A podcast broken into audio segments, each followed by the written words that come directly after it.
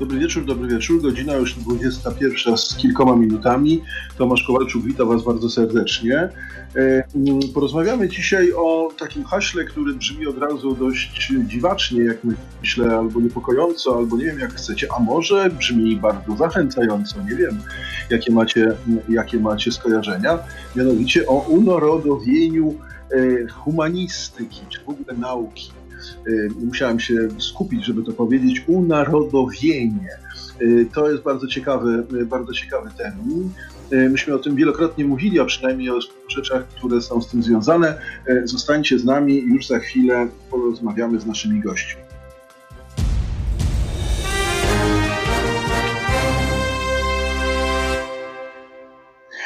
No właśnie, ja tu ciężko wzdycham, e, bo nie bardzo wiem, co z tym zrobić. Mianowicie mm, odbyła się niedawno konferencja o bardzo symptomatycznym chyba, tak mi się wydaje, tytule. Zaraz to będę próbował konsultować. E, Polska Wielki Projekt, a podtytuł tego, tej edycji tego, tej, tej konferencji brzmi Nowe pokolenie.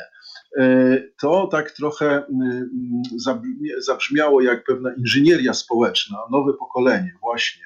Próbujemy sobie zbudować nowe pokolenie, i to jest e, ten sposób myślenia, który e, chciałbym przedyskutować z moimi gośćmi. A moimi gośćmi są dzisiaj pani doktor habilitowana Aneta Pieniądz z Instytutu Historycznego Uniwersytetu Warszawskiego. Dobry wieczór pani doktor. Dobry wieczór, tylko od razu e, sprostuję. To jest już Wydział Historii od 1 września A, bieżącego roku. No tak, czyli, czyli rozumiem, tak, no, wiem to na podstawie Instytutu Filozofii mojego ukochanego i macierzystego. E, Instytut Filozofii na Uniwersytecie również się przekształcił w wydział. Tego nie wiedziałem, że także Instytut Historyczny e, e, jest wydziałem. Zawsze wszyscy moi przyjaciele z Instytutu Historycznego jeszcze poprawiali mnie namiętnie właśnie, kiedy, kiedy kiedyś mówiłem Wydział Historii i wtedy mnie przywoływali do porządku, że to jest Instytut Historyczny, a teraz zostałem przywołany do porządku w odwrotną stronę. Dziękuję bardzo. Dziękuję bardzo i oczywiście całym sercem gratuluję mm, Wydziałowi Historycznemu, e, mm, no, no jednak chyba awansu. E, drugim gościem dzisiaj jest pan dr Maciej Malicki, który mm, jest logikiem, jak wiem, filozofem, logikiem i matematykiem. Dzień dobry, panie Macieju. E, dzień dobry. No, przede wszystkim matematykiem. E, obecnie pracuję w Instytucie Matematycznym PAN. E, tak jest. Proszę Państwa, no właśnie, chciałbym zacząć może od tego tematu, zanim przejdziemy już do, do unarodowienia i do tego wszystkiego, co, co się ewentualnie nam wiąże z tym terminem, a mnie się przynajmniej wiążą same E, same znaki zapytania, jeśli nie, jeśli nie wykrzykniki e, i różne e, inne znaki diakrytyczne, to, to chciałbym porozmawiać właśnie o tym nowym pokoleniu. I, w ogóle o, o czymś takim, co ja przynajmniej swoim studentom, kiedy mówię o systemie szkolnictwa, zawsze mówię o pewnej polityce, polityce edukacyjnej. E, to znaczy, mówię im, że w zasadzie edukacja zawsze ma e, jakiegoś zamierzonego, e, zamierzonego absolwenta, jakiegoś kogoś, kogo sobie, kogo sobie wymyśliła w ten czy inny sposób. Albo, albo wymienimy pewnie tylko dwa takie skrajne, skrajne powody. Jednym powodem, myślę, jest no, pewna, pewnego rodzaju filozofia danej epoki światopogląd danej epoki. E, to dobrze widać na polskim oświeceniu, myślę, kiedy, kiedy w wyniku e, przekształceń, przekształceń światopoglądowych mieliśmy takie zjawiska jak Komisja Edukacji Narodowej e, czy Towarzystwo Ksiąg Elementarnych i tak dalej, i tak dalej, Szkołę Rycerską. I, i, mm, i umówiliśmy się z tych powodów, ta, ta grupa światłych, e, światłych reformatorów, tu podkreślam grupa, bo to jest jednak grupa, czy była grupa, spróbowała nakreślić taką wizję nowego, nowego człowieka, nowego Polaka w opozycji do tej edukacji, która była poprzednio. I ten mechanizm mam na myśli, kiedy, kiedy sobie, sobie rozmawiamy na, na temat taki, że w zasadzie edukacja zawsze ma taki mechanizm, tak? To znaczy zawsze zakłada sobie jakiegoś, jakiegoś po, po, pożądanego absolwenta. Z drugiej strony, kierując się, no na przykład na antypodach powiem,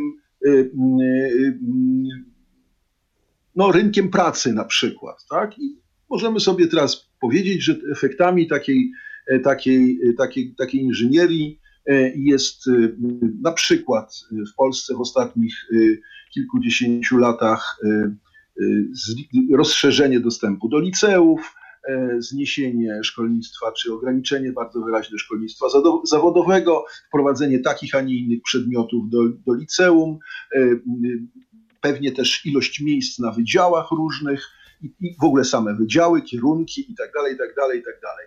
E, cały szereg konsekwencji z tego wynika w, u mnie na mojej łączce polonistycznej do tego stopnia, że są właśnie kanon lektur, do którego pewnie gdzieś e, nawiążemy i tak dalej. Otóż e, wydaje mi się, że nie wiem, czy się Państwo zgodzą ze mną, zawsze taki mechanizm jest. Jak ten mechanizm E, e, wydaje mi się, ma swoje oczywiście niebezpieczeństwa i swoje, e, i swoje uzasadnienie. Jak to zrobić, żeby te dwie, te dwie tendencje próbować wyważyć? Czy się w ogóle Państwo zgadzają z taką moją, z taką moją diagnozą i co zrobić, żeby te, żeby te, żeby te decyzje były decyzjami nie ad hoc, nie politycznymi, nie E, nie mm, koniunkturalnymi, e, nie mm, nerwowymi, że tak powiem, co dwa lata, co trzy lata, co cztery, tylko e, przemyślanymi i rzeczywiście sensownymi. Pani doktor, może od pani zaczniemy.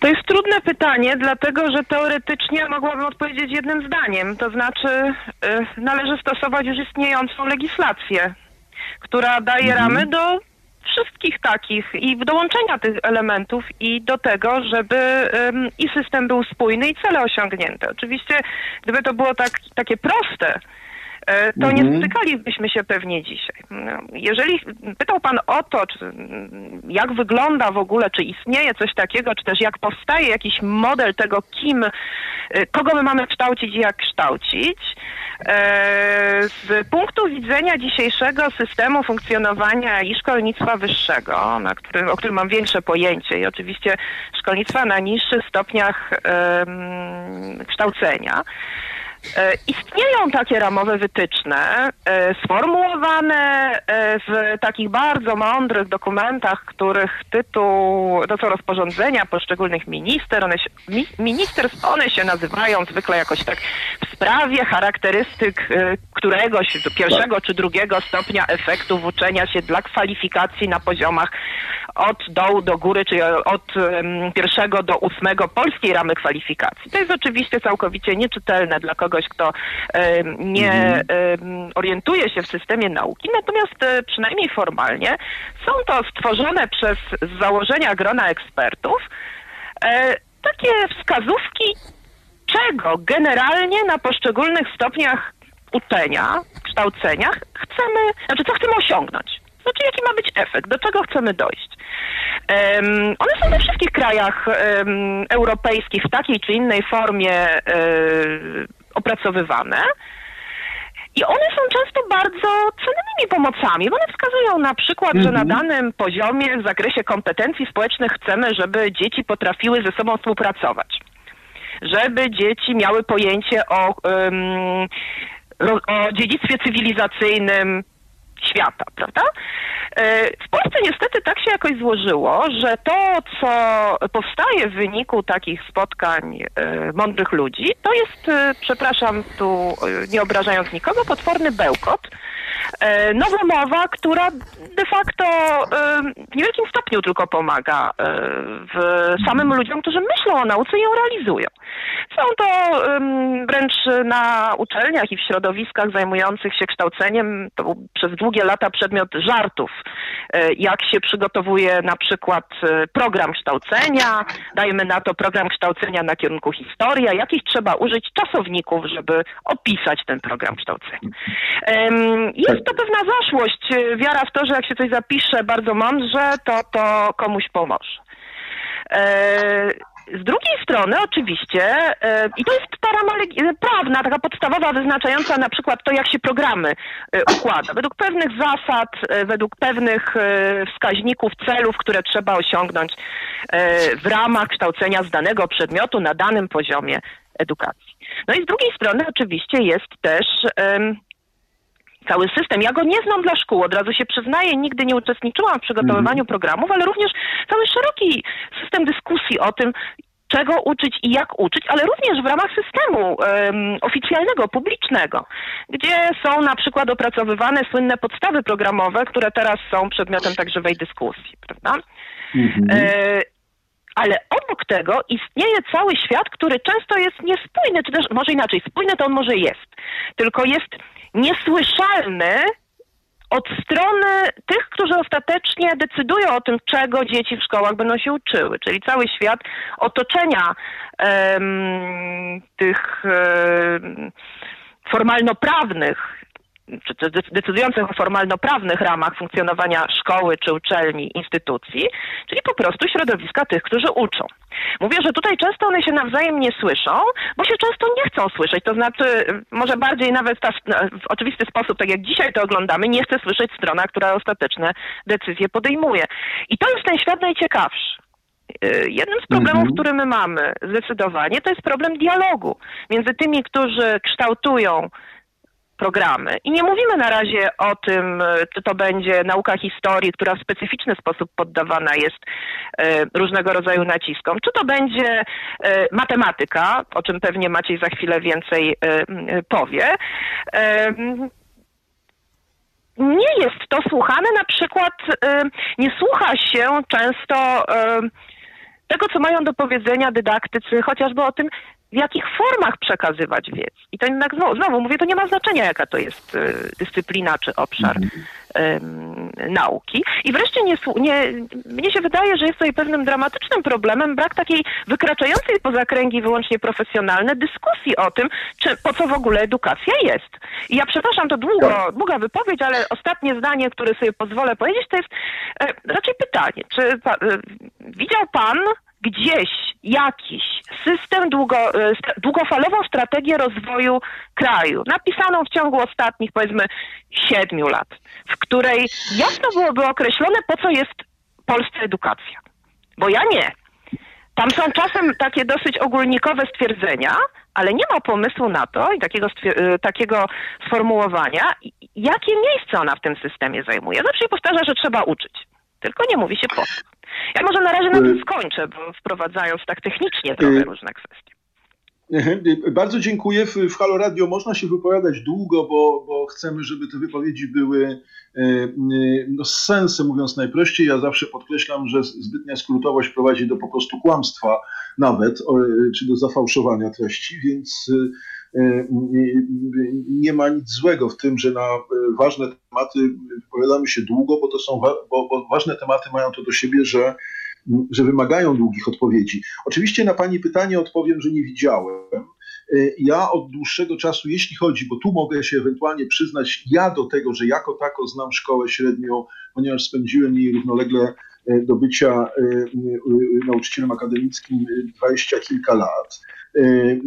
I zwykle, zwykłem mówić tyle, że no, czy moim studentom dzisiaj mówię o tym, że ten system po pierwsze widać to, co, o czym ja mówiłem na wprowadzaniu różnego rodzaju przedmiotów, y, na pojawieniu się religii, na pojawieniu się przedsiębiorczości, na pojawieniu się bądź nie pojawieniu się y, na przykład y, przysposobienia życia w rodzinie czy jakkolwiek wychowania seksualnego, czy jakkolwiek to nazwiemy, na próbach wprowadzania różnych obecności filozofii bądź nieobecności filozofii, o czym się dyskutuje od kilkudziesięciu lat zapewne pamiętam z, z czasów bycia w Komitecie Głównym Olimpiady Filozoficznej, kiedy, kiedy te dyskusje prowadziliśmy, jak ma być filozofia w szkole.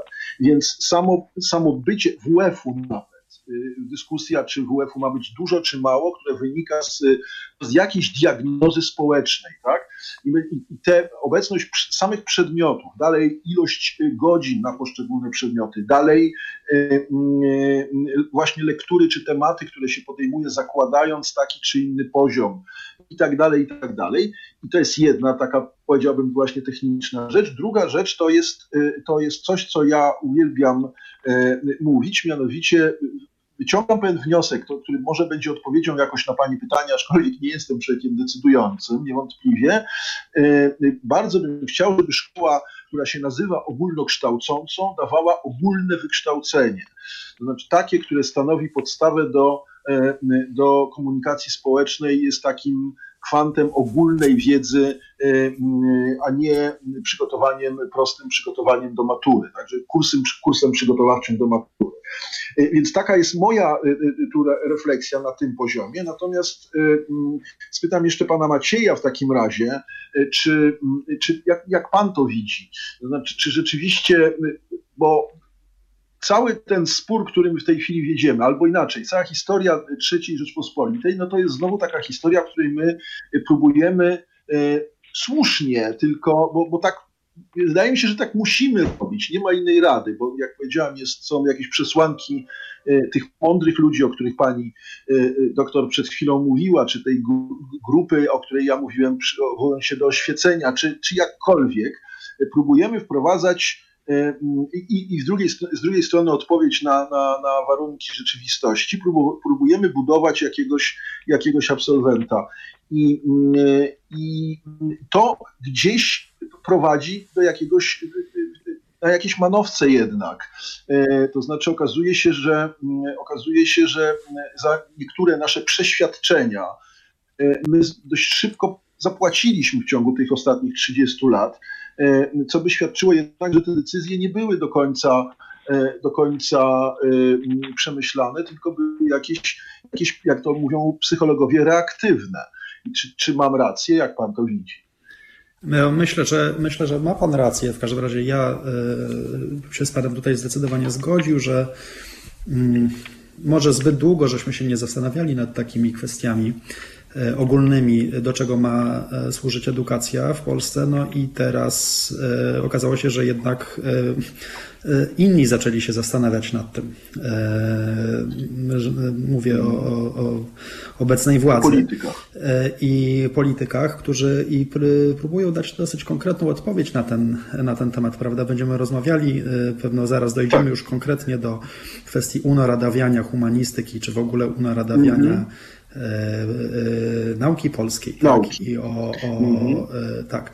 Natomiast, natomiast zanim dojdziemy już do, do, do tych konkretów, no tak, jeżeli to, to, to chciałbym może powiedzieć tak ogólnie jeszcze, że no, zadał Pan niesłychanie ogólne pytanie, czy bardzo trudne pytanie, dlatego że, że, że no, mimo tego, edukacja, mimo tego, że można określić to zjawisko jednym słowem, czy wskazać na nie, tak, no jest e, tak szerokie, takim, tak szerokim pojęciem, pewnie jak samo pojęcie kultury, prawda, które obejmuje właściwie całość ludzkiej działalności, e, no, a edukacja odnosi się do całości tego, co ludzie robią.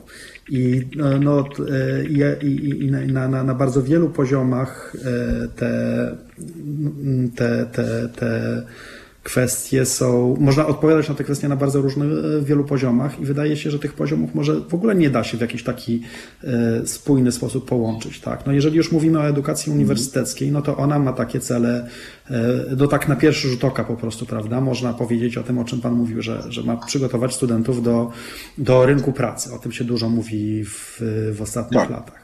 No okej, okay, no ale, e, ale e, i to często w, takiej, w tej chwili uważa się, że w taki ogólny raczej sposób, prawda, dlatego że dosyć rzadko zdarza się, że powiedzmy absolwent filozofii zostaje filozofem, a absolwent e, biologii koniecznie biologiem. Raczej, raczej uważa się, że jakby żyjemy w na tyle złożonym świecie, że edukacja, e, że do tego, żeby w ogóle jakkolwiek się poruszać e, e, skutecznie w nim, potrzebujemy takiego dużego zasobu ogólnej wiedzy, która, którą, którą dopiero może dać uniwersytet, prawda, i, i, i mhm. taka edukacja podstawowa czy średnia tutaj nie, nie w pełni wystarcza do tego, żeby, żeby się swobodnie nim poruszać.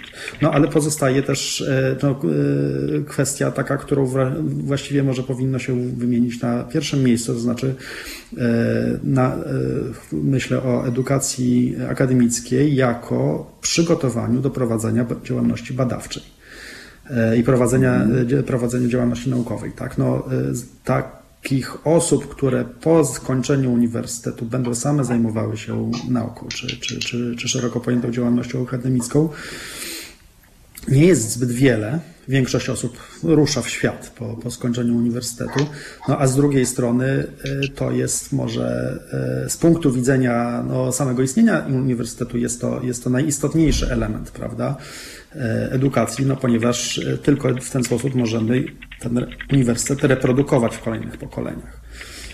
Tak uniwersytet nie jest po prostu takim zbiornikiem wiedzy, tak, czy też e, zespołem ludzi, którzy tę wiedzę przechowują i przekazują e, innym, ale jest pewnego rodzaju no, taką żywą, żywą e, działalnością na granicy tego, co wiemy i tego, co nie wiemy. Więc, mhm. więc, więc no to i każdy z tych, każda z tych kwestii jest no, niesłychanie skomplikowana. A jak połączyć na przykład przygotowywanie do rynku pracy E, z umiejętnością prowadzenia e, e, samodzielnej działalności badawczej, prawda? I, i, i to, to jest jeszcze, jeszcze, jeszcze bardziej skomplikowane. No a do tego dochodzi, dochodzi taka, taka sprawa, że na te pytania może w ogóle sobie, e, nawet na tych takich bardzo, już takich bardzo konkretnych sytuacjach, powiedzmy na poziomie poszczególnych wydziałów, czy, czy, czy, czy, czy powiedzmy dziedzin wiedzy, w praktyce e, no nie zadajemy Są, są różne odpowiedzi. Znaczy, ale w ogóle właśnie tych pytań sobie nawet nie zadajemy, tak?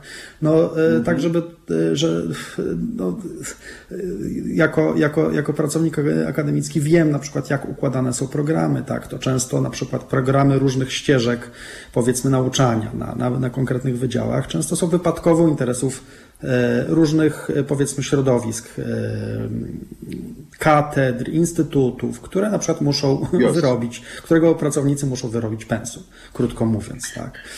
Tak jest, wiem. I, i, mhm. i, i, i zamiast, zamiast przygotowywać koncepcję, powiedzmy, choćby jakiejś, nie wiem, konkretnej ścieżki na Wydziale Socjologii, nawet powiedzmy badań rynkowych czy coś takiego, w sposób taki, że najpierw się zastanawiamy nad tym, do czego ta ścieżka ma służyć, czego studenci mają się nauczyć, to, to, to taką, nie, chcę, nie chodzi mi teraz o żadną socjologię konkretnie, oczywiście tutaj nic nie... nie, nie Jasne, to jest przykład. E, to jest tylko przykład. E, e, no to, to, to odpowiada się na pytanie, co powinno być w tym programie nauczania w ten, w ten sposób. No tu mamy taką katedrę, oni muszą czegoś nauczyć, tu mamy jakąś inną katedrę, oni też muszą jakieś zajęcia wyrobić. Albo na przykład kolejny problem bardzo, bardzo istotny to jest taki, że my mamy bardzo słabo rozwiniętą dydaktykę akademicką. E, cała ścieżka dydaktyczna, tak, znaczy kształcenia dydaktyków, pozycja dydaktyków na uczelniach e, jest na tyle słaba, na tyle mało dydaktycy są doceniani i ich działalność kluczowa przecież, no bo to oni pracują na, na pierwszym takim froncie, mówiąc jak brzydko, tak, z, ze studentami, mm. że, że mm, no efekty tego są takie właśnie, że nikogo specjalnie nie interesuje tego, co się dzieje, dzieje na salach wykładowych, że nie mamy dobrych podręczników na przykład, że nie, nie, nie, nie powstaje bardzo niewiele dobrych podręczników akademickich, dlatego że do tego, żeby przygotować podręcznik, potrzebny jest y, duży nakład sił, środków, duży zespół ludzi, którzy, który się będzie zajmował tego rodzaju działalnością przed, przede wszystkim.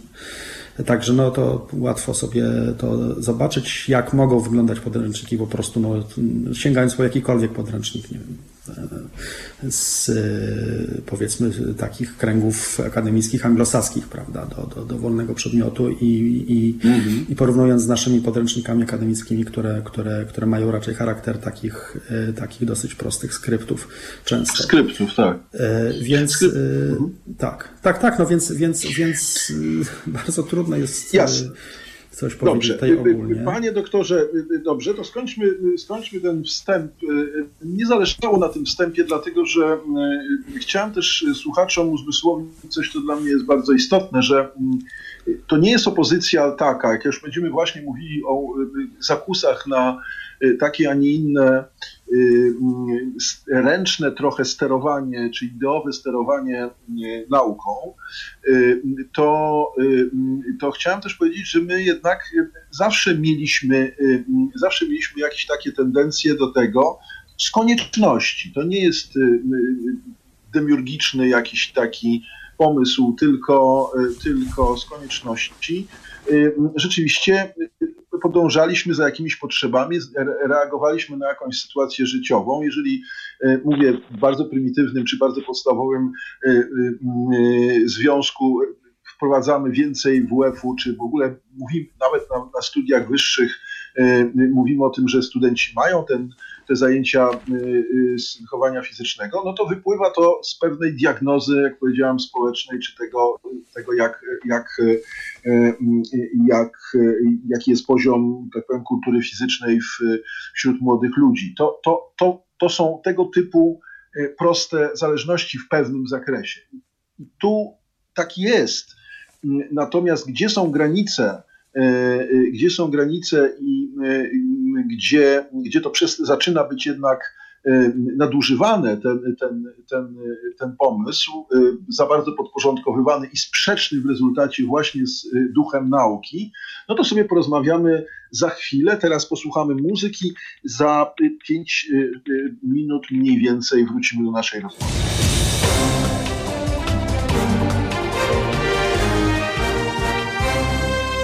Halo Radio. I wracamy do naszej rozmowy o idei unaradawiania nauki, a w szczególności y, unaradawiania humanistyki, bo z, z tym 2 dodać 2 to będziemy mieli chyba kłopot z unaradawianiem. Zaraz, zaraz y, zapytamy pana mm, doktora Macieja Malickiego, y, który jest matematykiem. E, a oprócz tego, oprócz pana Malickiego, naszym gościem, drugim gościem jest pani doktor habilitowana mm, Aneta Pieniądz z Wydziału Historycznego Uniwersytetu Warszawskiego. Podkreślam, bo to pewne nowum. Y, no właśnie, y, rozmawialiśmy ogólnie na temat y, w ogóle mechanizmu budowania, budowania edukacji, czy jakiejś polityki edukacyjnej. No i właśnie, mamy pojęcie polityki, polityki edukacyjnej, bo możemy mieć różne poglądy na temat, jak kształcić, i wtedy, wtedy rozumiem, że będziemy się spierać co do tych poglądów. Natomiast kiedy słyszę takie pojęcie jak polityka edukacyjna, tak samo polityka historyczna czy polityka kulturalna, to wtedy jednak jakieś czerwone światełko mi się zapala w rozumie, ponieważ myślę sobie, że to już jest bliskie jednak podporządkowaniu Y, kultury, y, edukacji, historii, pewnej y, narzuconej wizji, daleko idącej narzuconej wizji, jakim, jakimś, jakąś próbą mitologizacji, jak w przypadku historii, jak myślę, nie wiem, czy pani doktor Pieniądz się ze mną zgodzi, to, to zaczyna mnie niepokoić. To jest jedna rzecz. Druga rzecz to są te tezy, które które, z którymi się zapoznaliśmy e, e, niedawno. I tu mamy cały, cały, cały rejestr takich, takich zaleceń, bym powiedział, które rząd nazywa reformą humanistyki. To w ogóle samo w sobie jest interesującym pomysłem, to znaczy nie tyle pomysłem, pojęciem. Wydaje mi się jakoś coś w nim nie gra. I wydaje mi się, że jest to jakaś odpowiedź na takie pojęcie, które już od kilku lat funkcjonuje, mianowicie pedagogiki wstydu. E, to pojęcie pedagogiki wstydu, między innymi na to pojęcie, e, e, to pojęcie pedagogiki wstydu powstało przy okazji filmów typu Ida czy Pokłosie.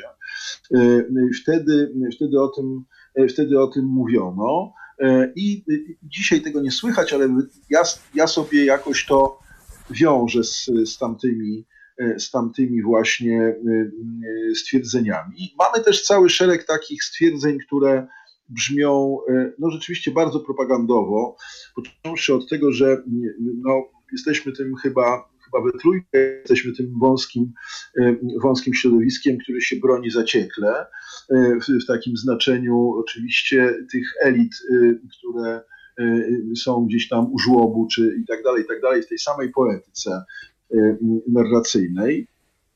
Y, z drugiej strony mówimy, sugerujemy pani y, doktor, że y, pani doktor i koledzy pani doktor na Wydziale Historycznym pomijają jakieś niewygodne, niewygodne fragmenty polskiej historii, uporczywie nie dotykają białych plam, fałszują ową historię w ten sposób, nie chcąc się zajmować takimi tematami, które by się podobały w Polsce, natomiast podobają się e, w Nowym Jorku, Waszyngtonie, Londynie czy Paryżu. E, I to jest kolejny e, element, znowu znany, bardzo prosty, że naszą humanistyką manipulują jakieś obce siły zewnętrzne, które przy pomocy tejże humanistyki, czy w ogóle przy pomocy całego uniwersytetu próbują próbują nas y, przerobić na y, wynarodowionych, y, wynarodowionych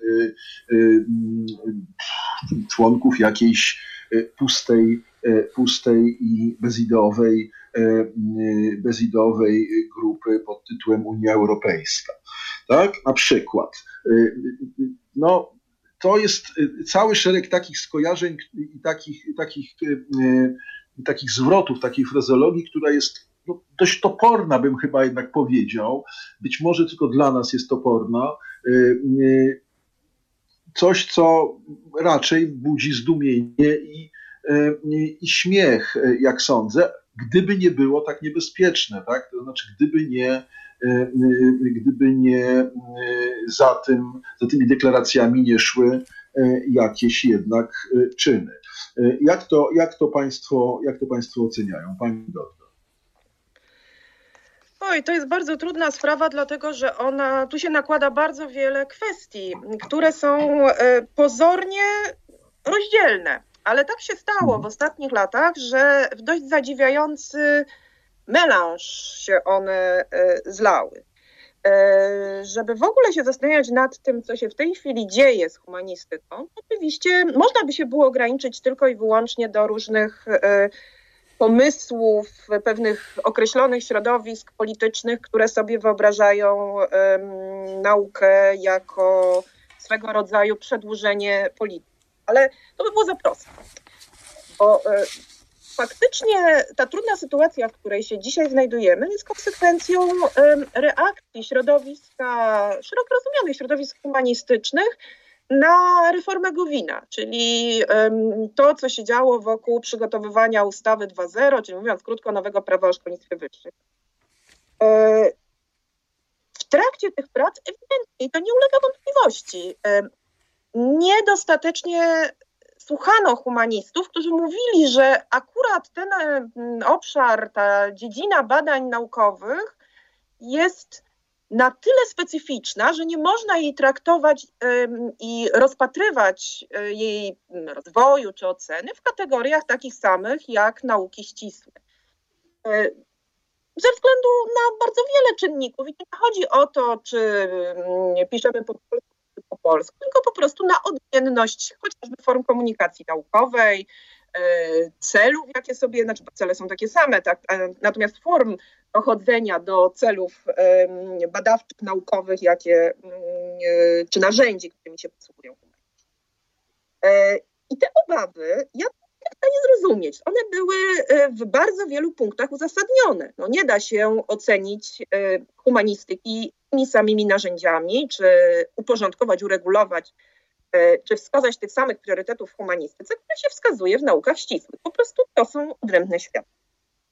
Skutkiem tego doszło do takiej bardzo dziwnej sytuacji, której w pewnym momencie e, wspólny język znalazły e, środowiska naukowe, którym taki zideologizowany model uprawiania nauki, gdzie, jak powiedziałam, humanistyka jest przedłużeniem polityki, obcy, e, które de facto martwiły się i troskały o to, że zatraci się, specyficzne dla tego obszaru nauk. I one znalazły wspólny język właśnie z tym światem, który widział w humanistyce swego rodzaju narzędzie konstruowania tożsamości, ale tożsamości bardzo określonej, e, bardzo ściśle zdeterminowanej politycznie, historycznie, e, bardzo też precyzyjnie określanej wbrew pozorom. Znaczy, co jest celem pracy humanisty, po co on E, ma robić to, co robi, e, i bynajmniej tym celem nadrzędnym nie było to, co jest celem nauki, czyli dążenie do prawdy, jakkolwiek by prawdy definiować. I z tego e, specyficznego pomieszania wyrosło, znaczy z tego wyszło to, że dzisiaj mamy taką chwiejność w podejściu do humanizmu. Z jednej strony bardzo silny nacisk ideologiczny to zresztą oczywiście dojdziemy do tego i będziemy mówić o wystąpieniu na przykład pani wiceminister e, kultury, mhm. E, a z drugiej strony nadzieję części, i to dużej części środowisk humanistycznych, że reforma Gowina zostanie odkręcona, a skoro zostanie odkręcona, to pewne ofiary możemy w związku z tym ponieść. I to jest punkt wyjścia, w którym dzisiaj się znajdujemy. W kontekście trzeba widzieć um, to, co za chwilkę sobie powiemy na temat procesu naradawiania nauki.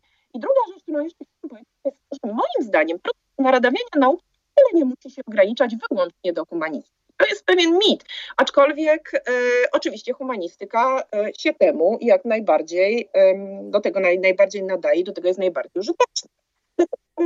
Tylko złudzenie, że tego typu jakby presja, nacisk czy plany będą się, czy ograniczają się wyłącznie do historyków, polonistów, czy może w mniejszym stopniu filozofów.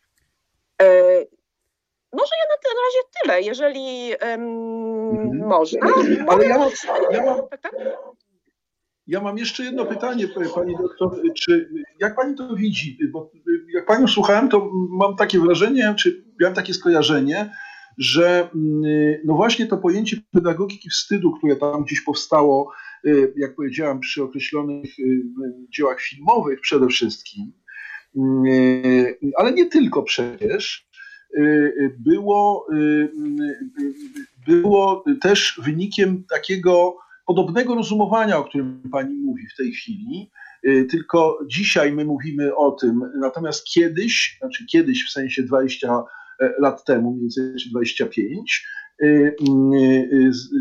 zarzucano, że edukacja jest zideologizowana w drugą stronę, to znaczy, to znaczy w taką stronę no, y, y, jakby to powiedzieć, uniwersalistyczną czy globalistyczną. Y, szukam dobrego słowa, nie jestem do końca pewien, czy te słowa, które wymieniłem, są dobre. Takie, takich, takie słowa, które miały stanowić zagrożenie dla polskiej tożsamości miały stanowić wedle pewnych ocen stanowić zagrożenie, stanowić wręcz podważenie tych racji. To jest trochę tak, jak Jarosław Kaczyński mówił w jednym z ostatnich emocjonalnych wystąpień, że jeśli się nie zmobilizujemy, no to wiadomo, było w określonej sytuacji, ale rozszerzmy to. Jeśli się nie zmobilizujemy, to ta Polska, którą znamy, y, odejdzie, zginie, przestanie istnieć. Y, y, w związku z tym my tu jesteśmy, jak cokolwiek przez to rozumiemy, jesteśmy takim trochę obrońcą czy chcemy być obrońcą tej, tej, tej, tej Polski, jaką znamy, w sensie, rozumiem, tradycyjnej, e, tej z takim, a nie innym bagażem doświadczeń historycznych właśnie, e, świadomości i tak dalej, którym historycy zamazują, a, a już nie mówiąc o tam filmowcach, którzy już w ogóle zamazują i ludzie w teatrach i tak dalej, i tak dalej, czyli cała, cały szereg tych środowisk, które się najdłużej opierały, y, czy były najbardziej, y, najbardziej y, niezależne, starały się być niezależne, i im zarzucano, że to są właśnie te środowiska, które zabierają duszę polską, które plugawią duszę polską, które każą Polakom się wstydzić niemalże bardziej od y, y, agresorów i tak dalej, i tak dalej, to już zostawmy to w, w, w, tym momencie, przynajmniej na zachodzie, bo o, o, na wschodzie zostało tak, jak było. Więc, więc czy myśli Pani, czy myślą Państwo, ale skoro tak trochę adwocem do tego, co Pani powiedziała, że mamy taki mechanizm w obie strony, czy, czy byłaby Pani skłonna powiedzieć, że wcześniej też Y, mieliśmy do czynienia z, y, y, z pewnym projektem, który, który też można by nazwać zideologizowanym do, do pewnego stopnia. Jak, jak pani to oceni? Ja się przygotowałam na to nasze dzisiejsze spotkanie. Zaraz powiem skąd i co, co mi to nasunęło. I mam dla pana zagadkę. Ja panu coś teraz przeczytam, mhm. a pan może spróbuje odpowiedzieć mi na pytanie, kto i kiedy to powiedział.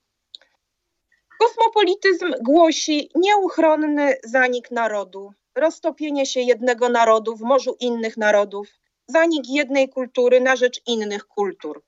Kosmopolityzm szerzy defetyzm narodowy i pogardę dla własnej kultury.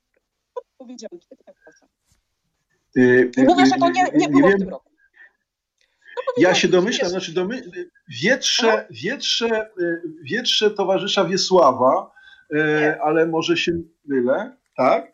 Nie, to był Włodzimierz Sokorski w roku 1929, kiedy e, taki artykuł, który napisał wtedy takie dwa, polityzm w nauce i sztuce. To jest ten sam mhm. rok, w którym również ten autor powiedział przeciw, e, znaczy opublikował przeciw kosmopolityzmowi w sztuce. Od razu mówię, że e, podsunął mi ten, tę myśl, żeby zajrzeć sobie do Sokorskiego. Dzisiejszy komentarz profesora Mariusza Mazura z UMCS-u właśnie do wystąpienia minister Gawin, to się ukazuje na takiej tak. stronie o historię. Dlaczego to mówię? No, takie postrzeganie tego, że mamy jakieś projekty, które pozostają do siebie w opozycji, to jest nie tylko, to, to, to jest coś, co to ma historię bardzo długo, tak? I one są mhm. zwykle w sytuacjach, w których mamy kogoś, kto czuje się z jakiegoś powodu zagrożony E, czy e, czuje się z jakiegoś powodu wykluczony. To podobieństwo tak. jest nieprzypadkowe, prawda, między między tymi e, podejściami. W sytuacji, w której się czujemy zagrożeni i wykluczeni, musimy się wobec tego zagrożenia jakoś zorientować i wobec niego określić swoją tożsamość. Ten ktoś z zewnątrz coś nam robi złego zwykle. E, stąd ta pedagogika mhm. wstydu, która jest de facto e, no, e, czymś, co, jak rozumiem przynajmniej, jest nam narzucanym, wymuszanym raczej nawet na nas przez siły zewnętrzne. Przy czym to się oczywiście do nauki i do tego, o czym my jako naukowcy rozmawiamy, ma nijak, chyba że samo w sobie staje się przedmiotem badania, bo może skądinąd bardzo ciekawe to będzie, to będą prace. Ja bym, pani, pani doktor, ja bym, jeśli pani pozwoli, tylko skorygował to, co pani powiedziała, to się powinno mieć nijak, e, e, bo to jakby w istocie się ma nijak, natomiast czy, e, czy, czy ma się nijak, no to praktyka pokazuje, prawda? No tak, ale praktyka, ja zakładam, że ja mówię z perspektywy kogoś, w tym momencie, kogoś, kto jednak wierzy w to, że w dalszym Jasne. ciągu punktem odniesienia jest nauka, a nie y, ideologia. Mhm. E, oczywiście, ja jestem historykiem, tak? E, I nie mam złudzeń co do tego, że nie ma historyka, który nie jest uwarunkowany tak czy inaczej, kulturowo, światopoglądowo. Naturalnie. E, ale to, właśnie nie jest takie naturalne. Z punktu widzenia wielu do tej pory um, działających aktywnie historyków, przeważają, znaczy, formułowany jest pogląd, że historyk tak naprawdę no, jest, jest, może być obiektywny w takim znaczeniu, że on jest czymś w rodzaju um, osoby y, niezależnie badającej przeszłość. I co więcej, takie podejście bywa także prezentowane przez tych, którzy de facto mówią o ideologizacji nauki. To jest paradoks, ale tak jest, bo przecież na czym mhm. polega problem pedagogiki wstydu? My będziemy w myśl tego, co się kryje za tym pojęciem, mamy właśnie oczyszczenie tych uwarunkowań ideologicznych. Dopiero ci, którzy odrzucą owo narzucane z zewnątrz sposób uprawiania historii, na przykład będą w stanie uprawiać historię właściwą czy prawdziwą, ale gdzieś za tym się kryje mhm. właśnie to przekonanie, że obiektywną, tylko ten obiektywizm jest inaczej rozumiany w tym wypadku. To jest, to jest bardzo ciekawe skąd inąd, e, także z punktu widzenia takiego samego myślenia o tym, czym jest przeszłość, jak się ten przeszłość rozpoznaje. Ja mówię z perspektywy historyka, bo jak powtórzę jeszcze raz, to jest mi najbliższe i to widzę, to widzę na żywo. Ale to jeszcze, jeśli pan pozwoli, to też tłumaczę na przykład to, e, znowu się odwołam do pani e, minister Gawin, bo to było bardzo ciekawe, to jej położenie nacisku na historię polityczną, taką historię zdarzeniową. Bo mhm. ona nie pozostawia wątpliwości. Jeżeli ustalimy fakt historyczny, ułożymy go chronologicznie, te fakty chronologicznie, no to dajemy obraz rzeczywistości. Prawda? To jest takie bardzo e, archetypiczne wśród historyków przekonanie, które oczywiście w podstawowym kursie metodologii historii gdzieś tam studentowi licencjatu się z głowy wybija, e, tłumacząc mu, że świat nie jest taki prosty. Niemniej jednak ja w tym widzę właśnie taki to znaczy, no właśnie wiary w to, że jest jedna, słuszna i, pra- i może tak, że jest jedna prawda, która jest prawdą obiektywną, może tak. Oczywiście będziemy zaraz dyskutować filozoficznie, co to jest prawda. E, siedzi e, w studiu również, jest obecny głosem w studiu również Maciej, ale tak czy inaczej, no, e, mhm. ten problem jest głębszy. Nie jest wyłącznie problem tego, jak uczyć, ale to jest także, jak myśleć o, o świecie swoim no. miejscu. Tu muszę powiedzieć, że mnie pani zadziwiła jednak mimo wszystko, dlatego że wydawało mi się, że pogląd, że historia składa się po prostu z chronologii, y, y, y, jest poglądem zupełnie naiwnym, jakby to powiedzieć. Ja to samo mówię moim studentom, odwołując się do faktów literackich na tle faktów historycznych i mówiąc im, że jeśli nawet napiszemy sobie kalendarium, zestawienie różnych faktów, literackich na tle faktów historycznych, y, to jeszcze jest do tego potrzebny, y, potrzebny didaskalia, że tak powiem, czyli inaczej mówiąc opis tego, jak to, jakie to ma znaczenie, jak, jak to gra, jak, jak to funkcjonuje, już nie mówiąc o tym, co się dzieje poza faktami. Ale dobrze.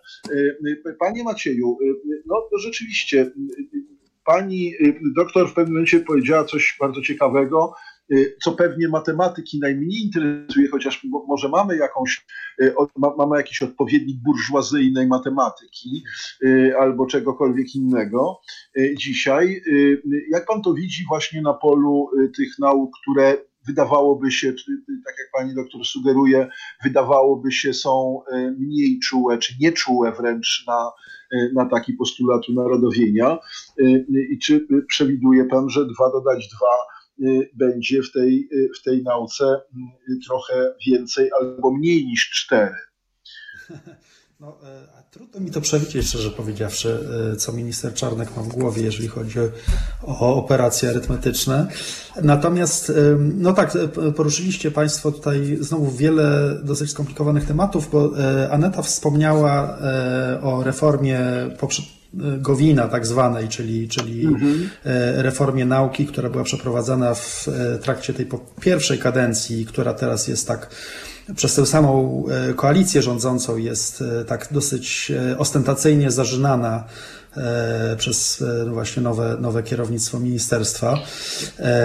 Na pewno te konflikty czy spory pomiędzy humanistami tutaj grały rolę ja nie chciałbym tutaj się wydawać w tej chwili w ocenę tej reformy. No ona miała swoje takie pewnie niekontrowersyjne, jasne punkty, jak na przykład szkoły doktorskie. E, miała na pewno e, dużo, dużo elementów bardzo nieudanych też wcale nie tylko uderzających w humanistów, no, choćby, ale też myślę, że w, w, na przykład w mniejsze uczelnie i w mniejsze w ogóle jednostki badawcze, tak, to znaczy na przykład, na przykład e, wprowadzono bardzo, zmieniono bardzo sposób ewaluacji uczelni. Poprzednio, w poprzednim systemie ewaluowane były jednostki, no wydziały, instytuty i tak dalej, tak. No i jakoś tam była potem sumowana czy uśredniana ta E, ewaluacja, natomiast w tej chwili ewaluowane są dyscypliny, natomiast no, e, biurokraci ministerialni e, uznali, że czyli w ramach uczelni ewaluowane są dyscypliny, na przykład matematyka, fizyka, tam, nauki społeczne i tak dalej, ale po to, żeby dyscyplina w ogóle była reprezentowana na na uczelni y, musi być, y, zadeklarować, że ją właśnie uprawia, musi co najmniej 12 osób. Jeżeli jest 11, to wtedy dyscyplina nie istnieje w ogóle, także wszystkie te małe jednostki E, e, małe wydziały, na których reprezentujące właśnie całą dyscyplinę e, znikają. To się w wielu przypadkach wydarzyło. Narzekają na, na, na bardzo na przykład medycy, na lekarze narzekają na, na, na E, na tę reformę z takiego względu, że e, no, ona miała teoretycznie mm, zmniejszyć produkcję tej tak zwanej makulatury naukowej, czyli jakby produkcję dużej liczby bardzo mało wartościowych artykułów, z których każdy tam e, produkował, znaczy, czy, czy dawał jakąś tam niewielką liczbę punkcików, ale te punkciki się zbierały w dużą liczbę punktów. E, dzięki temu, że właśnie artykułów było dużo. E, w nowej, w nowej, w tej reformie, w tym nowym systemie ewaluacyjnym e, teoretycznie powinno się zgłaszać tylko cztery artykuły w ciągu okresu ewaluacyjnego, to znaczy czterech lat.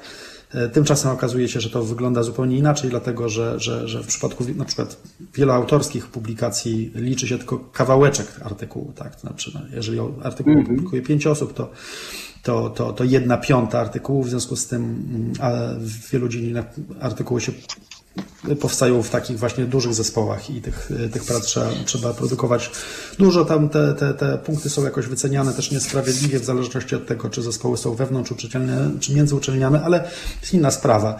E, natomiast e, trzeba powiedzieć, że reforma Gowina, znaczy ja w każdym razie mam takie głębokie przekonanie, że ona właściwie nigdy nie wystartowała i ona zaczęła tak e, zaryła właściwie w ziemię od razu i chyba takie było dosyć głębokie przekonanie wśród, w każdym razie no, ja, ja się spotkałem z takimi opiniami wielokrotnie, że wśród akademików, że, że ona zostanie zneutralizowana i rozmontowana w takim stopniu, że właściwie no, trochę się zmieni, ale też nie za dużo i że już jakby widać wiele sposobów na to, żeby, żeby można było, e, e, na, na, sposobów na to, żeby, żeby, żeby te, te, te rozwiązania, które miały coś zmienić na dobre czy na złe w polskiej nauce, żeby, żeby, żeby były neutralizowane i żeby w sumie niewiele się zmieniło.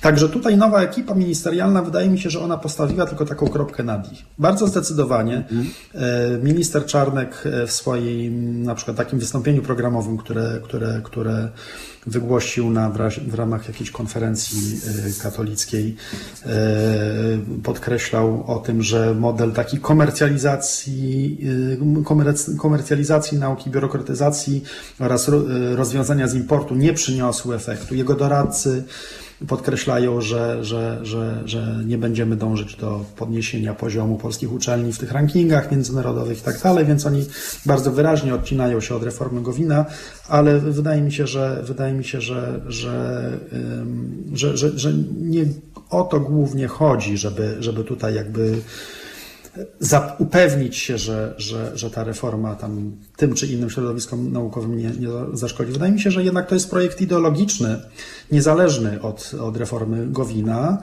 E, takiego właśnie, no to jest taki projekt chyba, mam takie wrażenie, jak, e, szczególnie jak słuchałem tego wystąpienia ministra Czarnka, że e, to jest taki pomysł, żebyśmy się wszyscy załadowali do takiego wehikułu czasu i przenieśli 100 lat do tyłu. E, bo mm, no, dosyć dokładnie tak 100 lat, właśnie w dwudziestolecie międzywojenne. E, zresztą e, minister Czarnek podkreślał, że, że nasze czasy nie różnią się specjalnie od tych czasów z początku XX wieku, że wojna kulturowa, taki, taka wojna cywilizacyjna jest równie, równie mm, intensywna i że zagrożenia są nie mniejsze. On tutaj wskazywał obecnie tak na zagrożenia, porównywał zupełnie otwarcie zagrożenia genderyzmu, zagrożenie genderyzmem do zagrożeń narodowym, ze, ze strony narodowego socjalizmu i, i komunizmu. Tak. W tym wystąpieniu na przykład pojawiają się takie, no takie bardzo endeckie wątki, E, na przykład właśnie minister Czarnek pokrótce zarysował taki obraz nauki już globalnej jako e, nauki, e, czy nauk może właśnie, narodowych. Mówił o tym, że Amerykanie są, wyznają takie, taki, taki, czy mają taki stosunek pragmatyczny do, do, do, do świata, w związku z tym jakby interesuje ich tylko to, co przynosi korzyść i to przynosi im korzyść, tak?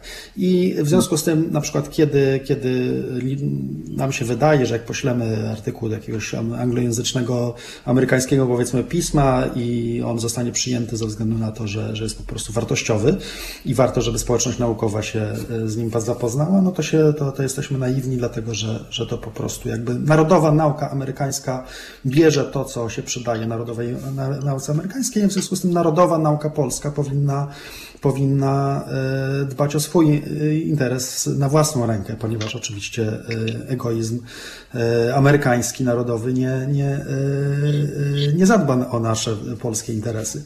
W związku z tym tutaj wydaje mi się, że taki, no, w takim duchu Dmowskiego właśnie egoizm narodów mhm. bardzo wyraźnie przebija.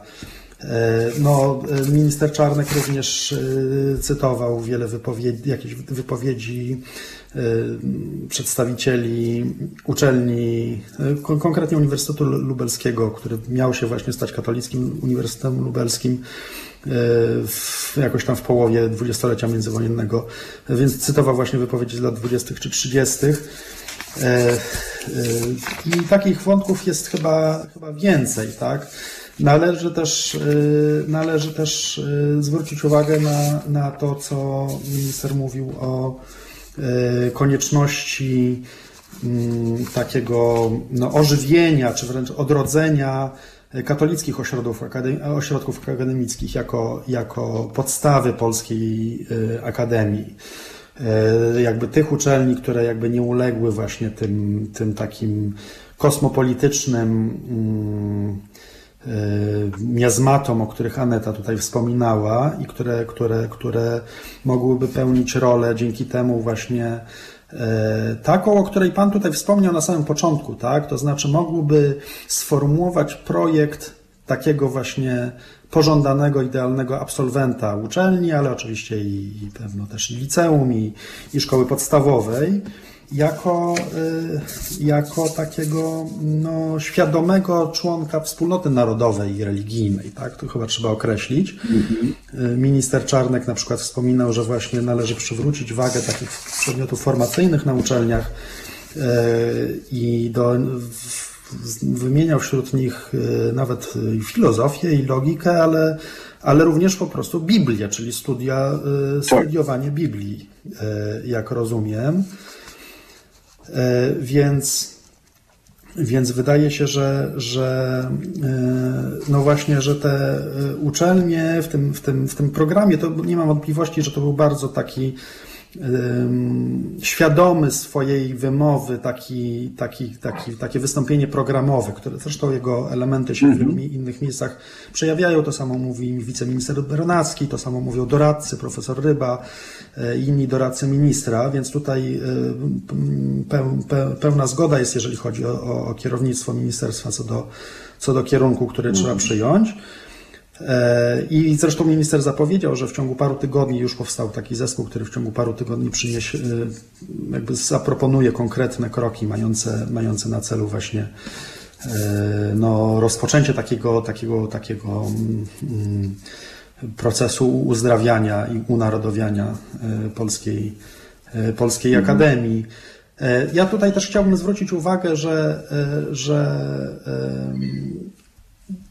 na kolejny element tego, tego programu, który, e, który wydaje się, że, że wskazuje na to, że mm, jakby, że te spory pomiędzy właśnie humanistami antygowinowskimi, powiedzmy takimi bardziej progowinowskimi, które miały miejsce w ciągu ostatnich lat, e, są, e, czy, czy, czy humanistami, którzy jakieś nadzieje łączyli z reformą Gowina, że, że są